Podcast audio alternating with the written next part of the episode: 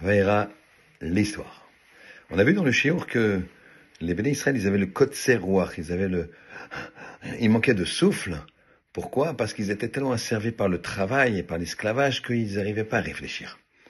Et on sait que quoi? Que parfois, on est libre, mais on n'est pas libre. On est libre parce que personne nous impose, mais on n'est pas libre parce que on a le souffle court. On veut travailler ici, on veut travailler là, investir ici, etc. Et donc on voit pas bien les choses. L'histoire que je vais vous raconter, c'est, elle se passe en 1925. Le, au cours d'un dîner, le Chafetz Chaim qui était présent, c'était un dîner de donateurs. Il y avait une quinzaine de grands donateurs pour construire un, hôpital.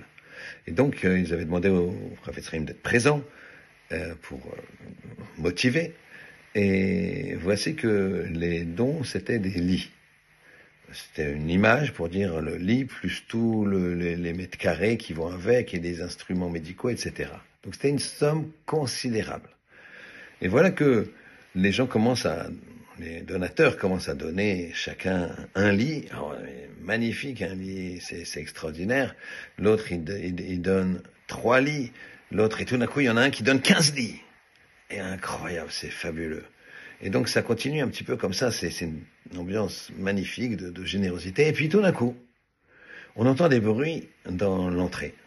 C'est un garçon qui essaye de rentrer pour parler au Chavetzreim en disant c'est une question de vie ou de mort, c'est une question de vie ou de mort, et le majordome ne veut pas le laisser rentrer. C'est vraiment un dîner ultra privé. Voilà que le Chavetzreim il dit non non laissez-le rentrer. Et puis le Chavetzreim il dit à ce garçon explique-moi ce que tu veux. Et voilà qu'il reste longtemps le Chavetzrim avec ce garçon. Il réfléchit, réfléchit, réfléchit sur les questions que lui a posées ce garçon. Et après de nombreuses minutes, il lui donne des réponses. On n'entend pas trop ce que c'est, on ne sait pas de quoi s'agit-il.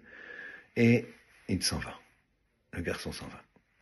Et voilà que il y a un des hommes riches qui dit au Chavetzrim, Rav, sans vous manquer de respect, mais il a dû offrir beaucoup de lits, ce garçon, pour que vous passiez autant de temps avec lui. Et le Chavetz qui regarde avec un petit sourire, lui dit, effectivement, il a offert 50 lits. 50 lits, c'est incroyable, c'est une for fortune. Il dit, oui, je vais vous expliquer pourquoi. Vous, quand vous offrez des lits, c'est pour des lits des futurs malades, malheureusement. Mais lui, il est venu me poser des questions. Vous savez quelles questions et pourquoi cet épicouar nefesh une question de vie ou de mort? Parce que ça l'empêchait de dormir, c'est des questions sur la Torah. Sur sa le sujet qu'il étudie actuellement, une question extrêmement difficile. Il m'a dit, j'arrive pas à dormir, j'arrive pas à manger. S'il vous plaît, aidez-moi à comprendre. En étudiant la Torah comme ça, il fait descendre tellement de chesed dans le monde qu'il empêche de très nombreuses personnes de tomber malades. Le peuple juif, il est arrivé, mais on est tous dépendants les uns des autres. Et donc lui, c'est comme s'il nous, nous avait offert 50 lits. Faut pas vous tromper. Faut pas avoir le code serroir, faut pas être comme ça dans ses affaires, etc. Vous donner, c'est magnifique. Mais gardez toujours la vraie réalité des choses. Quand tu donnes comme ça, c'est magnifique. Mais quand tu donnes et que tu t'investis en Torah, c'est encore mieux. Investis-toi en Torah et tu amèneras le bien sur la terre. Shabbat Shalom.